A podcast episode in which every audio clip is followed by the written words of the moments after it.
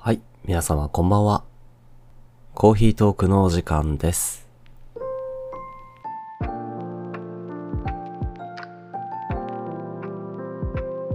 コーヒートークは、私ゆっきんが寝る前にほっと一息つきながら思いつくことを思いつくままになんとなーくお話しするラジオトークです。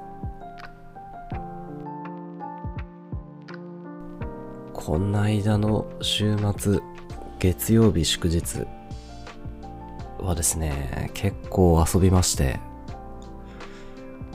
兄家族がにはくして午前中に帰って行った後、ボーリング、あ、その前にボルダリング、ボルダリングからのボーリングやったんですよ。結構ね、アクティブな遊びですよね。ボルダリング、まあね、でもね、失敗しましたね。順番失敗しましたね。ボルダリングやって、うん、ボルダリングってあの壁にひっついた岩をこう、登っていくやつね。ロッククライミング的なね、スポーツ。ボルダリングやって、もう指とか腕がプルプルになった状態で、ボーリングはするもんじゃないね。もう男性が使ってくださいって言われてる玉の中で一番軽いやつにして、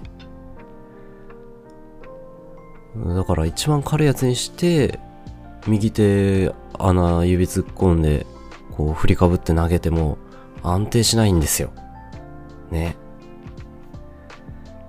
で、落とさないようにこうそっとこうそっと転がすんですけど、スピードが乗らないから、当たっても、ね、全部倒れてくれないみたいな。あんまり倒れてくれない。困るでしょ?で、いけるかなと思って、にポンド重いやつ、試してみたら、すっぽ抜けそうになって、慌てて両手で抱え上げるみたいなね。そんな感じでした。だからね、うーん、腕をたくさん使った後にボーリングやるもんじゃないですね。でも楽しかったな。久々のボーリング。楽しかった。やっぱり全部倒れると何回かね、ストライクいっかいだけかな。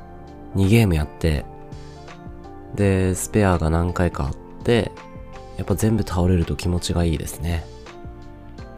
でもほんと、いつぶり?いつぶりだろう。ごねんじゃ効かない気がするなぁ。ろく、ななねんぶりじゃないかなぁ。ボーリングね。あんまりやらなくなりましたよね。でも気軽に子供でもね、楽しめる遊びとしてはいいですよね。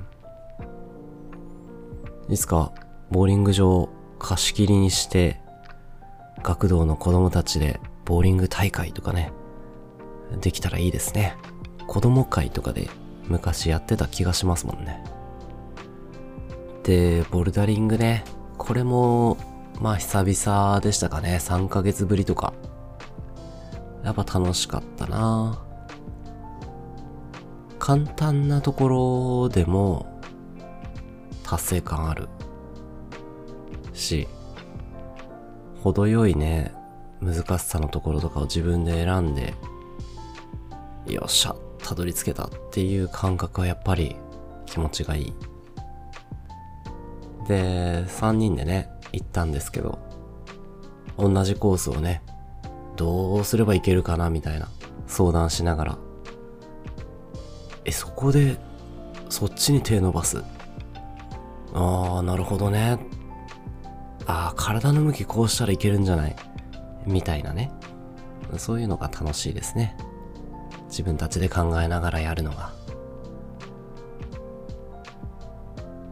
結構ね、だからこれもね、子供でも、うーん、結構年をとっても楽しめるスポーツなんじゃないかな。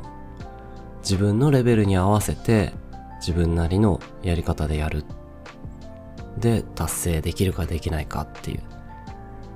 別に他の人と競わなくてもこう楽しめるスポーツっていう点で僕は好きっすね。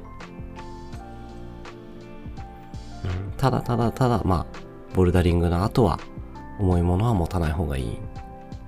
ちょっとした買い物でその後ひゃく均行ったんですけど、食器持つの怖かったもんね。